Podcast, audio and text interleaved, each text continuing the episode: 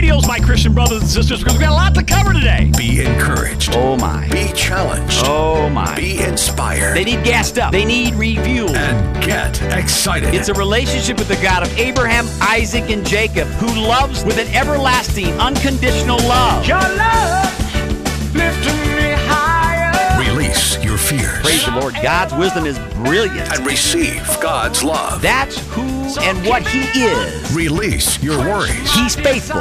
God is faithful. and receive God's truth. These commands that I give to you today, impress them upon your children and talk about them when you sit at home, when you walk along the road, when you lie down, and when you get up. This is the Get Excited Show Everybody in the family needs it. Now, with Michael Crawford.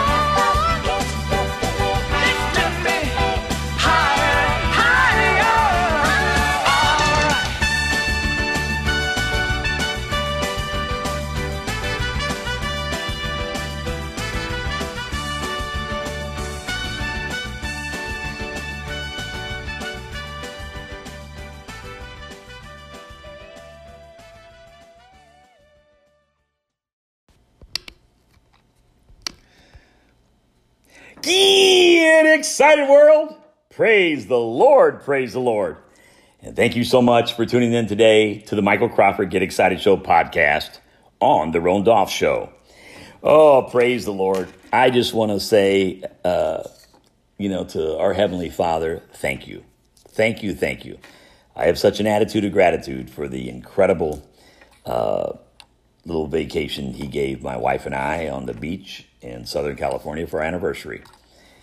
Um, it was just absolutely incredible. And I just, uh, you know, just got what I call jet fueled and, uh, you know, decompressed and just feel so inspired that uh, I couldn't wait to, to get back on the uh, podcast. Uh, as you probably already know, we played a uh, few of the different shows while I was out of town. Uh, but we're back live, and I want you to strap in, get excited, and uh, thank our Heavenly Father for uh, a message that He gave me to pass on to you that I really think is uh, going to take you uh, to where you are right now, especially for the, the, the ones that you may be have a little discord and not know exactly where the future holds.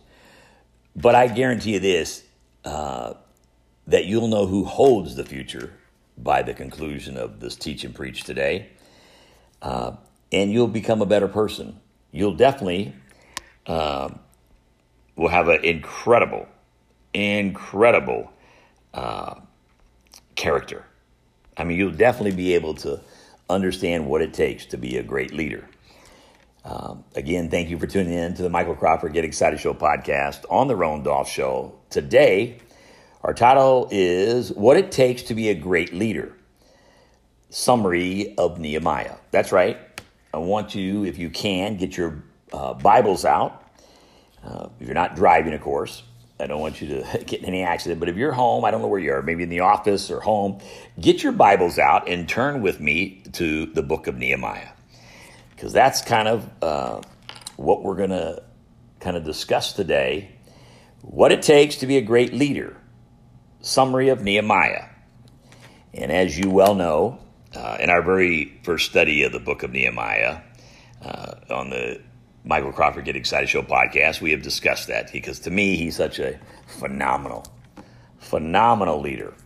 And, you know, just such a man of integrity and such a man of just you know, clear conscience and opens his mind before he opens his mouth. And I know I just have so much uh, utmost respect for uh, Nehemiah.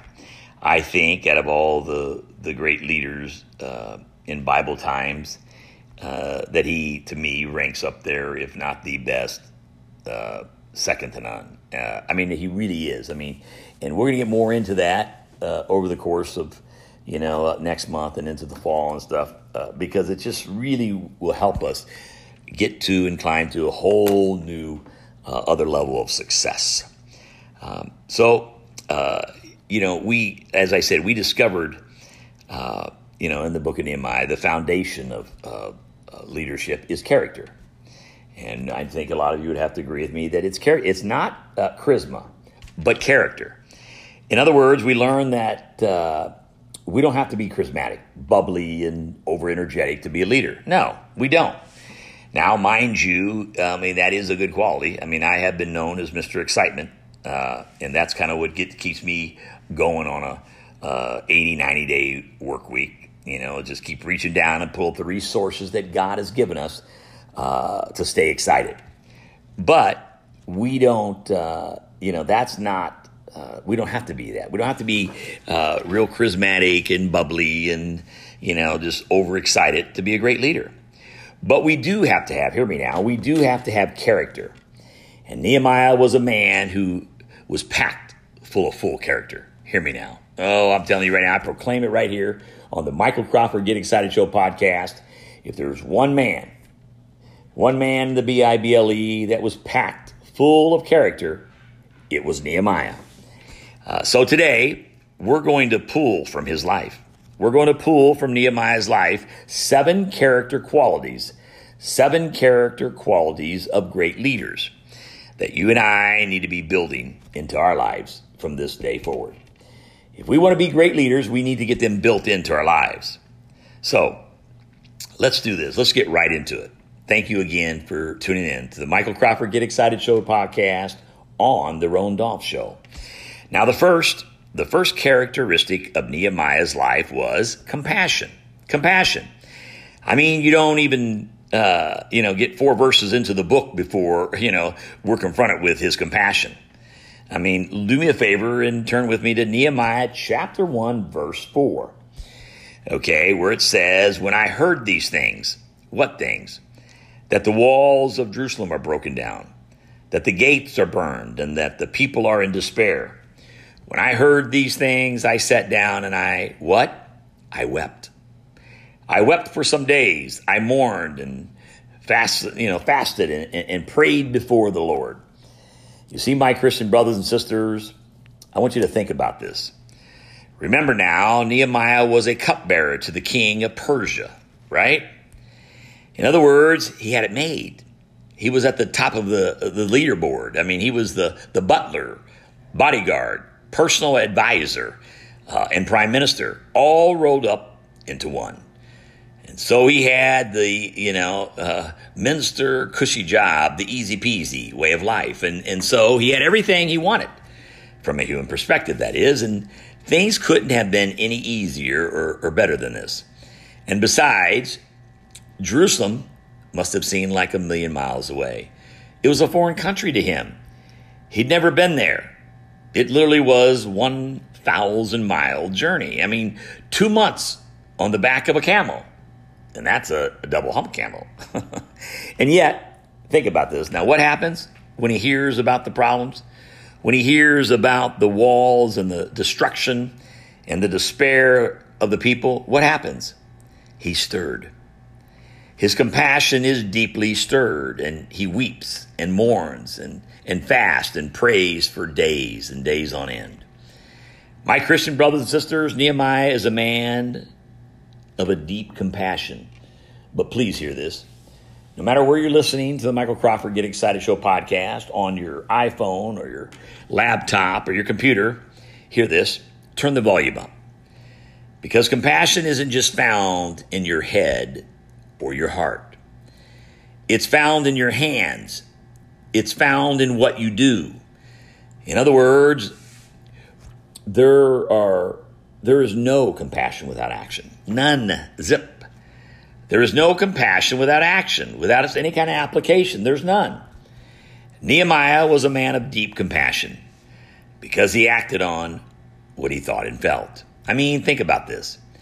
He gave up his, you know, Mr. Cushy job to go to a place he's never been, to lead people he'd never seen, and to do a job he'd never done. He was a cupbearer, not a building contractor. And yet he goes and builds this wall. And while he's there, he decides.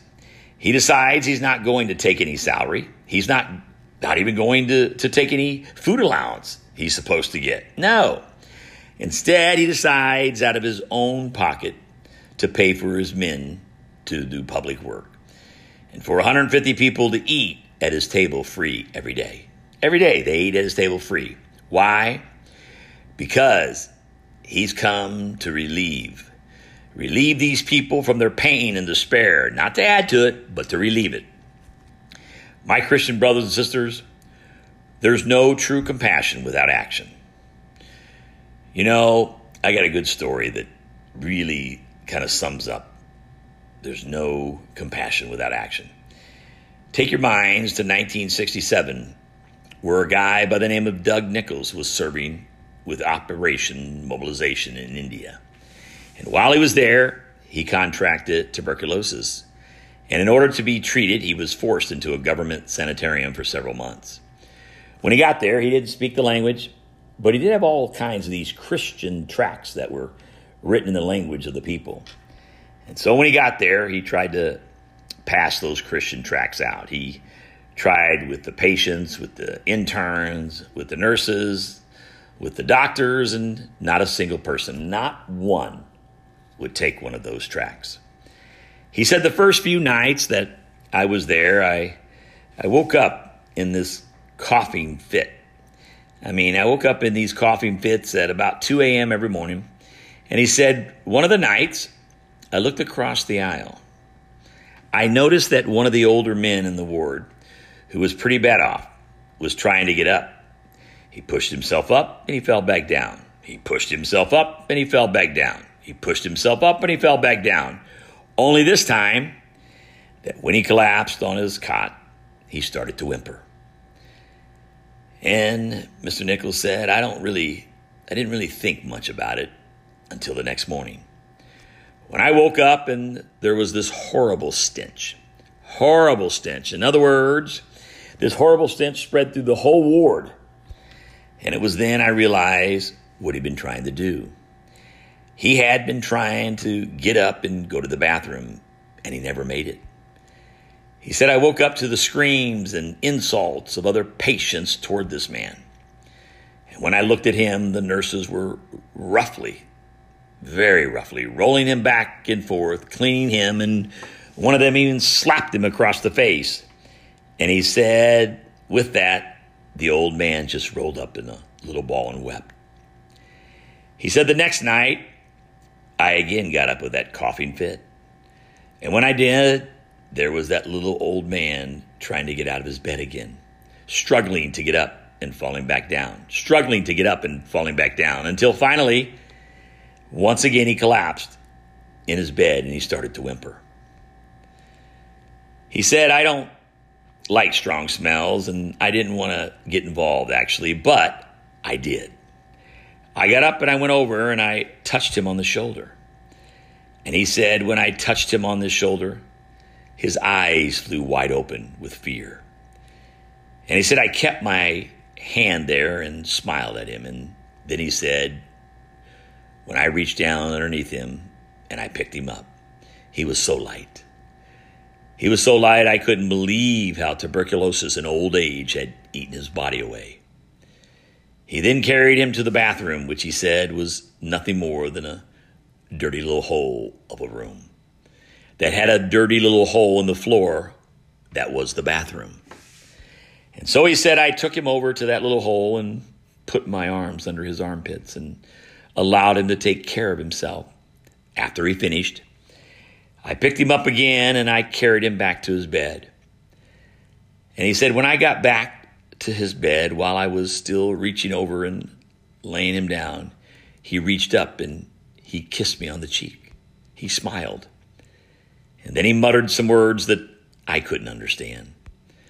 But I was sure that he was giving me some kind of thank you. Mr. Nichols said that the next morning I was sleeping soundly and there was a gentle nudge on my shoulder. And I looked up. There was a fellow patient. He had a steaming hot cup of tea for me. After I had taken it, he pointed to one of my tracts. No one had ever wanted one of my tracts, and so I gave it to him.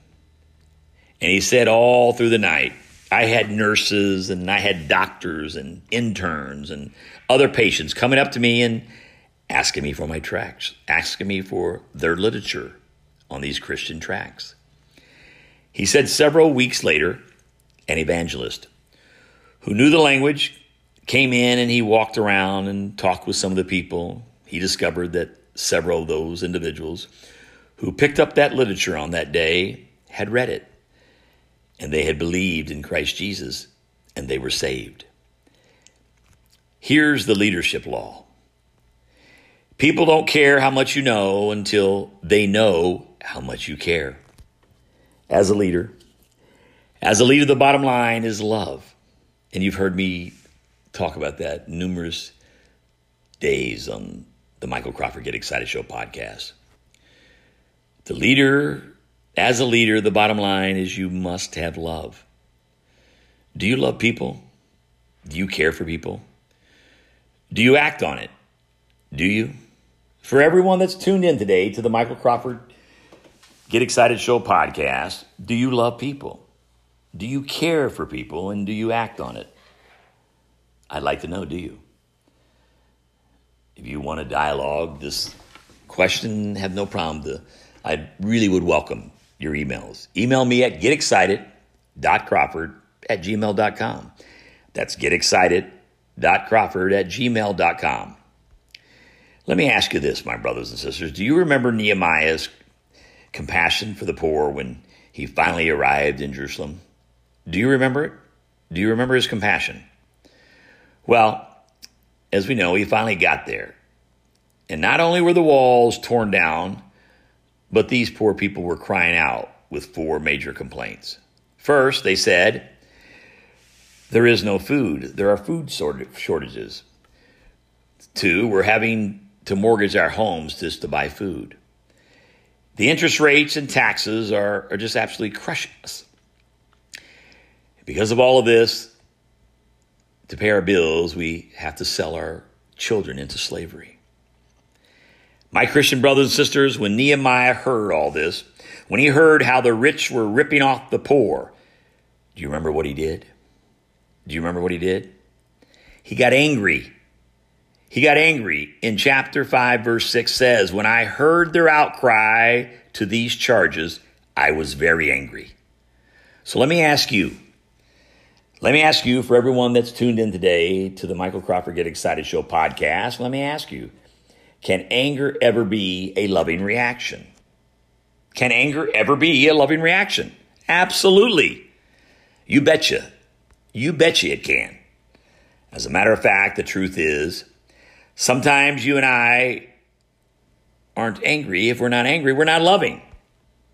My dear Christian brothers and sisters, we need to be angry when people are being hurt by other people, when they're being abused and mistreated, when they're being pushed to the sidelines. We need to be angry. We need to have a righteous indignation raising up inside of us and calling us to action. 1 Corinthians chapter 13 verse 7 says, love always protects. Love always protects. It always protects. It always calls us into action. Nehemiah got angry. He was ticked off, believe me. Why? Because he loved. He loved. But that's not all. Let's look at verse number seven. Verse seven says, I pondered them in my mind. In other words, I thought before I acted. And then it says, Then I accused the nobles and officials. In other words, after he thought it through, he confronted the sins of the rich and then he actually calls a meeting to deal with them. My Christian brothers and sisters, his actions to protect the poor are evidence of his compassion. There is no compassion without action. So, number one is compassion. Number two, contemplation. Another characteristic of great leaders is contemplation.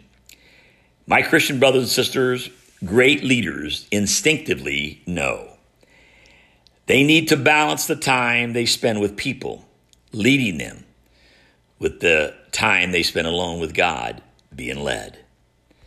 If you remember way back in one of the first podcasts of the Michael Crawford Get Excited Show podcast on their own Dolph, Dolph show, excuse me, we talked about the effectiveness of our public leaders is determined by our private life. So let me say that again. The effectiveness of our public leadership is determined by our private life. And that those two without any reservations in your mind should not be separated. They go hand in hand. Now, if you've been, uh, you know, with me throughout the series, the whole, uh, all the shows of the Michael Crawford Get Excited Show podcast, then you know that Nehemiah is a man of prayer. I mean, he's a man of prayer. Look at all those verses, okay, uh, in the book, uh, in his book about praying, how much time he spends with God. I mean, there are nine different occasions where his prayers are recorded. Nine times this, in the very short book of Nehemiah, records Nehemiah's prayers. He's a man of prayer. He's a, a man of contemplation. Every decision he made, every crisis he faced, every criticism he received, he prayed about it. He prayed about it before he acted. Now, let's look at a couple of examples. Let's look at a couple of examples. First, Nehemiah. Nehemiah in First Nehemiah is truly one of the great prayers of the Bible. And if you haven't studied it yet, I want to encourage you to do so. Chapter 1, verse 5. Then I said, O God of heaven, the great and awesome God. Our God is great and awesome. He is a great and awesome God. There is no other God like him who keeps his covenant of love with those that love him and obey his commands. Let your ear be attentive and your eyes open to hear the prayer your servant is praying before you day and night. For your servants, the people of Israel. My Christian brothers and sisters, he says, I'm praying day and night. Day and night. Did you hear that? He's a man of compassion. He's a man of contemplation. He's a man who prayed constantly. Another example is Nehemiah chapter 2, the midnight ride. Remember the first thing Nehemiah did? The first thing he did when he got to Jerusalem? It says he sat in his room for about three days. But at night, when no one was looking, he got out on the horse. He got out on his horse, kind of like the Paul Revere of his day, and he rode around the city. Now, what was he doing out there? He was making time to think he was making time for think time. All leaders do that. They make time for think time. And so while he was out there surveying the walls, he was contemplating. He was praying. He was talking to God. He was ruminating, chewing on the stuff in his mind. Do you know why? Do you know why you and I have so much personal knowledge about people like Nehemiah and Alexander the Great and Napoleon and George Washington and Abraham Lincoln and many, many other great leaders of the past. Do you know why we have so much personal knowledge about them? Because, hear me now, turn the volume up. Because they all kept a personal journal. And do you know what a personal journal is? A personal journal is a person's written contemplations, which I hope that you would do that today. If you can, if you're not driving, listen to me. I don't know where you are presently, but if you're at home or in your office and you can do it, get out your notepad. Please get out your notepad and put your written contemplations down that you can reference down the road that will actually be an incredible impact on your life. All great leaders spend time contemplating. Contemplating what they have been through and what's contemplating on what's going on and what's going to happen in the future. That's just what we do. Look at verse 5, chapter 6. Excuse me, uh, ver, uh, chapter 5, verse 6. When I heard the outcry of the poor and these charges, I was very angry. First, he says, I pondered them in my mind. Then he says, I accused the nobles and the officials. In other words, he says, I turned on my mind before I turned on my mouth. I turned on my mind before I turned on my mouth. I just love that. I turned on my mind before I turned on my mouth. My Christian brothers and sisters, Nehemiah is a man of contemplation. He keeps his cool, and before he says anything, he asks God for his perspective. He says, God, what do you want me to say? What do you want me to say? Now, let me ask you do you ever speak without thinking? Come on, I know you have, because I do it all the time. Nehemiah said, I ponder what I was going to say. Some of you already know this, but every week, every week, I'll have some kind of message on the podcast about how important it is to spend an average of 20, 30 hours contemplating, studying, reading, praying, going over, thinking through, and writing and rewriting what you're going to say, because I know I do. Over and over and over again. It's so advantageous to do that. Why? Because contemplation precedes presentation. Contemplation precedes presentation. And once you've got the contemplation down, oh my Lord, praise the God, the God of Abraham, Isaac, and Jacob. The presentation is so easy. Nehemiah is a man of compassion. He cares about people. He's a man of contemplation. He spends time in prayer and in thought. Now, there's a third characteristic of great leaders, and that's concentration. Concentration. Nehemiah was a focused man without any doubt in my mind. In other words, he never lost sight of what he had been called to do, even in the midst of all kinds of other concerns and distractions. He stayed focused on the task God had given him to build the wall, and this book is filled with example after example of that. So if you ever want to see just how incredible his focus was, please always read and reread the book of Nehemiah. Because he stayed focused on the task consistently that God had given him to build this wall. But I think the best example of how Nehemiah concentrates, his best concentration comes when in how he handles distractions from the opposition. I mean, do me a favor, please. Do me a favor and look at chapter 6, verses 2 and 3. Okay? Look at that. The Sanballat and uh, sent him this message, and he says, Remember me. Remember them. They were, I need you all to remember, they were the opposition, okay, the people that were against him. And, and they said, Come, let us meet together and, you know, uh, plan. Uh, and he's like, Oh no. Because they were scheming to harm him, you see. Uh, he's discerned about their motives, so uh, he sent messages back to them with this reply I'm carrying on a, a great project and I cannot go down. Why should the work stop while I leave it and, and go down to you? Four times they sent me the same message, and each time I gave them the same answer, Nehemiah says. And then he says, Wait a minute. Wait a minute. I know what you guys are trying to do. You're trying to distract and harm me. And so he says, Oh no. He says, Oh no, four times. Oh no, oh no, oh no, oh no. I'm not going to be distracted. I'm not going to get sidetracked. I'm going to stay focused on what God has called me to do. Why?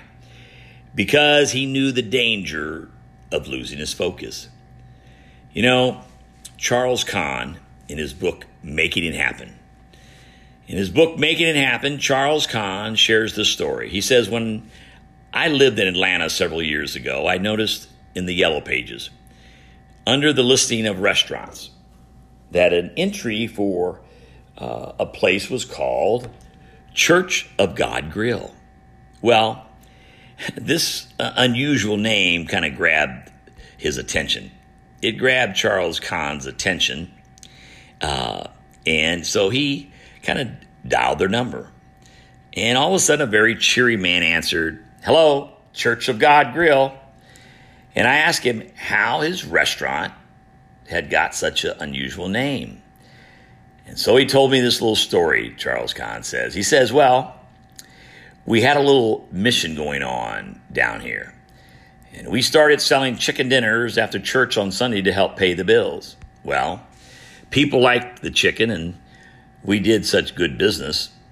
Uh, it was an incredible blessing that, that we eventually just we cut back on the church services and after a while we just shut down the whole church and just kept right on serving the chicken dinners.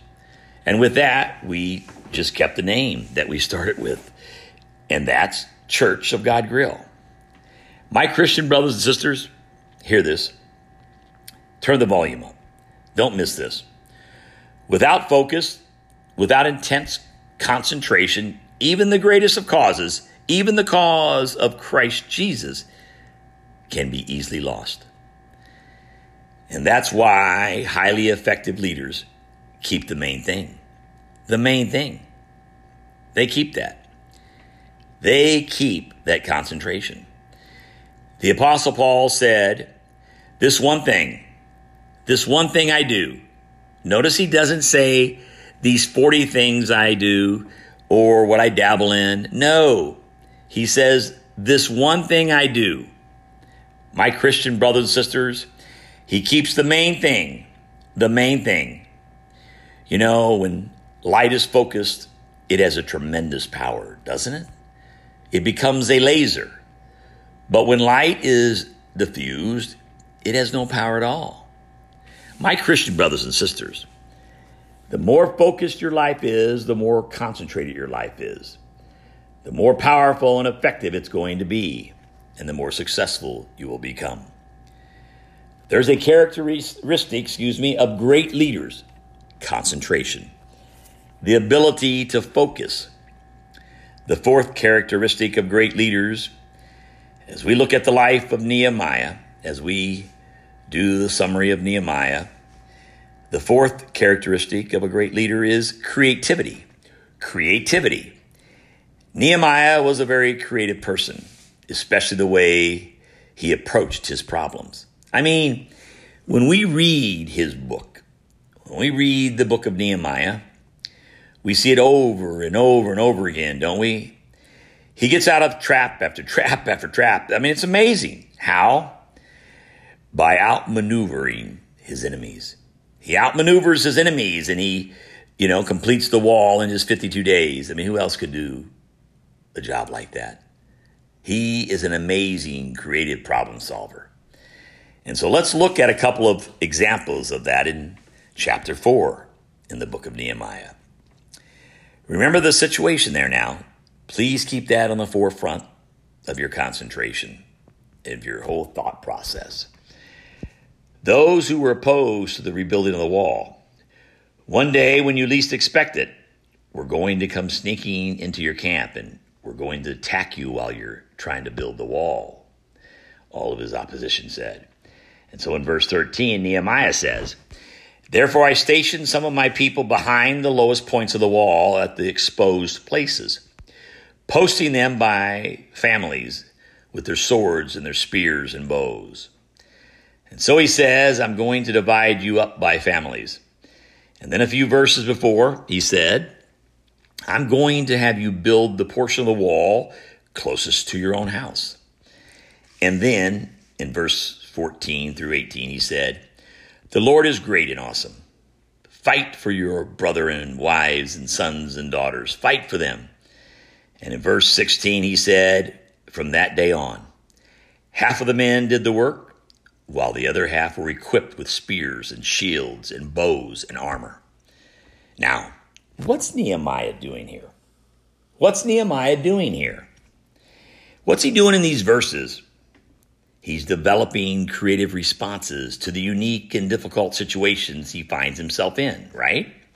I mean, his enemy enemies are saying someday when you least expect it, while you're working, we're going to sneak up on you and we're going to kill all of you. And so Nehemiah says, okay, here's what we're going to do. Step one, everybody's going to work near their own home and they're going to work where their own family is. Why? Because it motivates you to do your very best, especially protecting your family, right? I mean, think about it. if you're assigned the task of building a portion of the wall closest to your home, and the strength of the wall could be the difference between life and death for you and your family, you're going to do your very best, aren't you? Sure, you are. That's the principle of ownership and delegation. But there's also a principle of support going out. There's a big principle of support going on here because what happens when you work as a family? You're going to be able to support and encourage one another, right? And you're going to be able to challenge one another to do your very, very best. Also, when you're working right next to your home, I mean, it's more efficient, isn't it? I mean, you don't have to walk all the way across town just to get lunch. And finally, Nehemiah says, All right, as long as there is a great threat of attack, then half of the people will build the wall while the other half of the people will stand guard. My Christian brothers and sisters, all these things are just creative solutions to the difficult problems he was facing. Nehemiah says, if life gives you a lemon, then make lemonade. Be creative. You say, well, Michael Crawford, okay, I get it. If creativity is characteristic of a great leader, then that leaves me out. But it doesn't. Hear me now. Turn the volume up. You shouldn't even contemplate that, let alone have it come out of your mouth. Because it doesn't. And I want you to hear me, so turn the volume up. Creativity is not something you're born with. You're not, you know, predisposed to be creative. No, it's something you develop. It's a skill. In fact, it actually is a way of thinking. A way of thinking is creativity. In other words, you can be trained to be creative. If you're interested, let me give you a couple of kind of authors and, and books that will help you with your creativity. It'll help you get those creative juices flowing. First, any book of Edward de Bono, any book of his, believe me, I mean, is a is a, an absolutely incredible book uh, to become a creative thinker. I mean, he has a book called New Think and another one called Lateral Thinking. He's one of the top authorities on creative thinking. And then there's a couple of books uh, by Roger uh, Banzhaf. One's called a, a, a Whack on the Other Side of the Head, and the other is called A Kick in the Seat of the Pants. Both are great books, believe me. And if you, you want to get your creative juices going, like I said, pick up one of these books because they'll get you thinking outside the box. And that's the goal. And my Christian brothers and sisters, in the day that we live in right now, 21st century, it's very important. Because as the future unfolds, you and I are going to be faced with new challenges, and new challenges require new solutions. Creative thinking, in other words. Number five, the fifth characteristic we see in Nehemiah is courage. And believe me, Nehemiah was an incredibly, incredibly courageous guy. I mean, think about this. If you had his position in the greatest empire of that day, would you do what he did? Would you?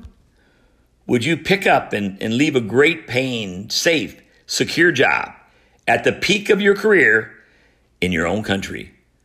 To go to a country you've never seen, to, to work with people you've never met, and to build a wall you've never been trained to, trained to build. You don't have any skills on rebuilding a wall. Remember now, Nehemiah was no building contractor. He was a cupbearer. I mean, as far as we know, he had never lifted a hammer or laid a brick in his entire life. And yet, when he heard what was going on, when God tugged on his heart, he had the courage to say, Lord, here I am. Send me. Here I am, Lord. Send me. Now, let me ask you for all of you that's tuned in to the Michael Crawford Get Excited Show podcast today, how many, how many had the courage to ever do something like that? Lord, here I am, send me. Here I am, Lord, send me.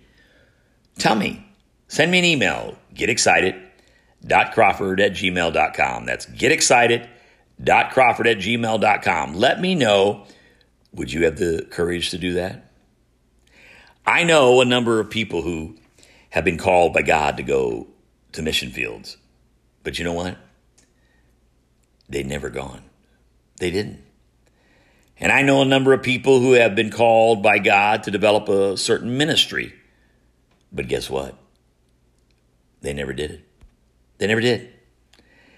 Nehemiah had the courage to go. And so God called. He went. How about you? Now, let me give you just one more example of Nehemiah's courage. There are many others, but let's focus on Nehemiah chapter 2, verse 2. He said, I never been sad in the king's presence before. Never. So when the king asked me, Why does your face look so sad? This can mean nothing but sadness of heart. When the king said that, Nehemiah said, I was very much afraid. He was very much afraid. Now think about this. Put yourself in his shoes. Why? Well, for two reasons. First, in that day, kings didn't like anybody raining on their parades. No. And so you could literally be killed for being sad in their presence. And secondly, Nehemiah was very much afraid because when a person came into the presence of the king to make a request, which Nehemiah is about to do, if the request was denied, then that could mean your execution. Because if the king rejected your request, then that meant he rejected you. And he rejected you, that meant that you had no use to the kingdom anymore. And if you had no use to the kingdom any longer, you would be executed. You could be executed. And so, my Christian brothers and sisters, no wonder Nehemiah was very much afraid. There's no doubt in my mind he was. But notice, hear me now, turn the volume up. Notice, in spite of his fears, he says, Yes, I was very much afraid. But right after that, he says to the king, right to the king, May the king live forever. Why should my face not look sad when the city where my fathers are buried lies in ruins and the, and the gates have been destroyed by fire? The king said, What is it you want? And Nehemiah, who's prepared, Nehemiah says, as he's prepared, he lays out four things. First, he says, I want you to let me leave your service so that I may not be serving you anymore. Secondly, I want you to let me go to a former enemy of yours and rebuild some walls for them. Walls that you ordered not to be rebuilt. And thirdly, I want you to provide me with passports so that I can get there safely. And fourthly, I want you to pay for it all. Yeah. I want you to pay for it all. I want you to provide the timber and the, the bricks for the wall. I want you to provide the horses that will carry me there. And oh, yeah, by the way, when I get there, I want you to provide me with a horse, or excuse me, a, a house to live in. Yes, I want you to provide me with a house to live in. My dear Christian brothers and sisters, this is one courageous guy, wouldn't you say? Do you remember what courage is? Do you remember from a couple of weeks ago when I was discussing courage on the Michael Crawford Get Excited Show podcast? Do you remember? Do you remember what it is? Courage is moving ahead in spite of your fears. It's moving ahead in spite of your fears. And that's what Nehemiah does time after time after time. He moves ahead in spite of his fears. Why? Because he has faith. Faith that God is going to empower him to do what God called him to do. He has faith. My Christian brothers and sisters, if you want to walk on water, you've got to get out of the boat. You've got to take the risk. And so, courage is a characteristic of a great leader. Number six, a clear conscience. A clear conscience. Nehemiah had a clean conscience. Why? Because he was a man of integrity. I mean, just look, if you would, for those of you who have the Bibles out, please look at chapter 5, Nehemiah chapter 5. And you'll know after today that one of my favorite passages is in chapter 5, verses 14 through 19. Notice what he says here. In the past, the earlier governors, those preceding me, placed a heavy burden on the people.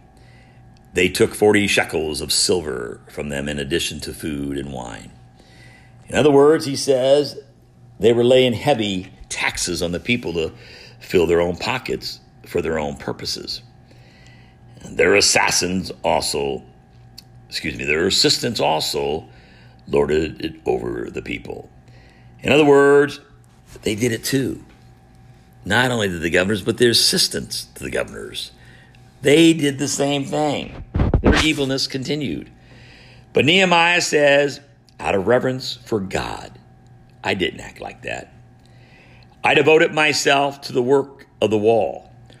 All my men were assembled there for work. We did not acquire any land. And my Christian brothers and sisters, please catch this.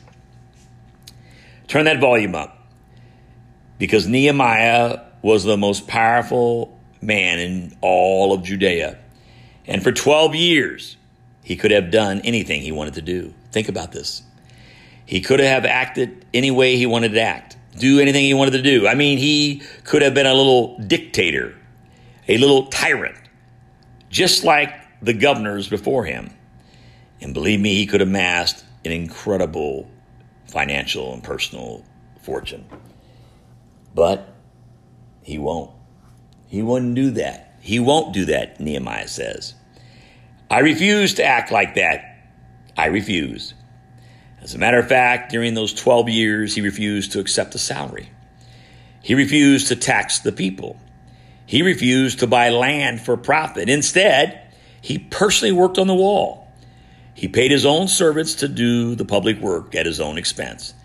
And he personally fed 150 people every day from his own pocket.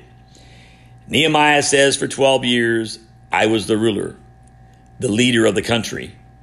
And yet, in all that time, I didn't take any money.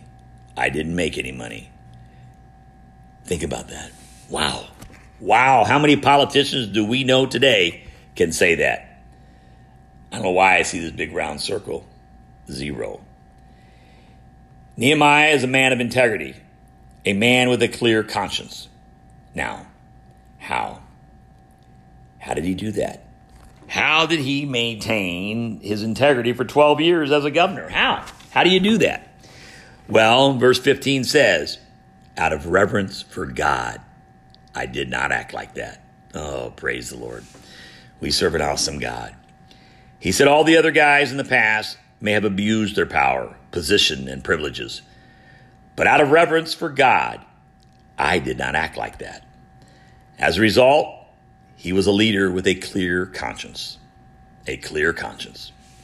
Finally, number seven, great leaders have conviction. Great leaders have conviction. They have convictions.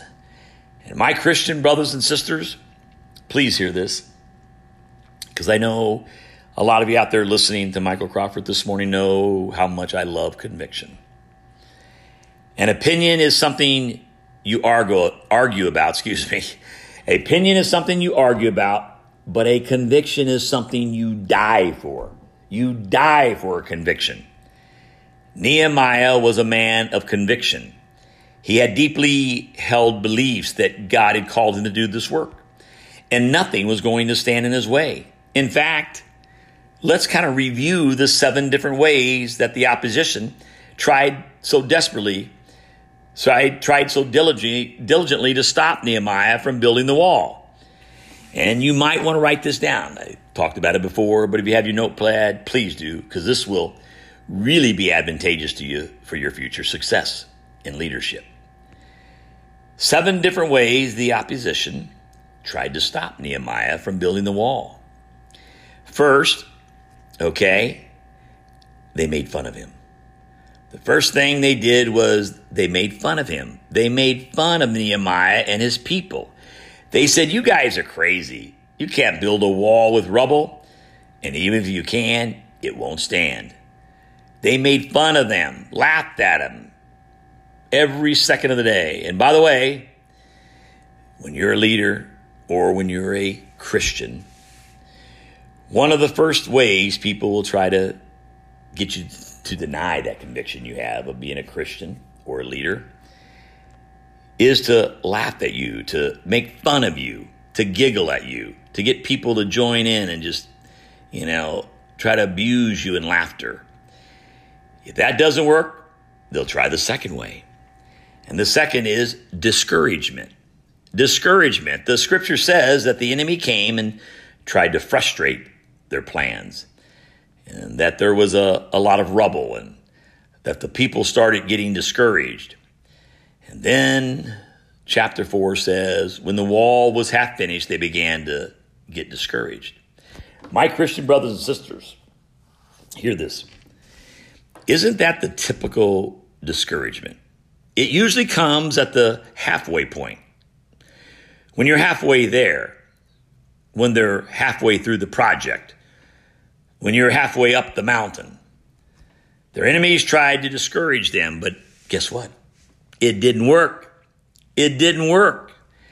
And so next they tried to, dreadfully, they tried to make them become afraid, to scare them. They tried to scare them. They said, We're, we're coming to attack you and we're not going to let you know. So you're not going to know when or where, but when we do, you're all going to die. Well, that didn't work either because Nehemiah organized for battle. He was incredibly organized for war, for a battle. He said, Half of you stand guard and half of you go to work. Half of you stand guard and the other half go to work. And so then they tried. If you'd like to contact Michael Crawford directly for prayer or encouragement, contact him on his private number at 623 203 8259 or send him an email at getexcited.crawford at gmail.com. Be free, be challenged, be encouraged, be inspired, and get excited with Michael Crawford. Your love lifting me higher than I've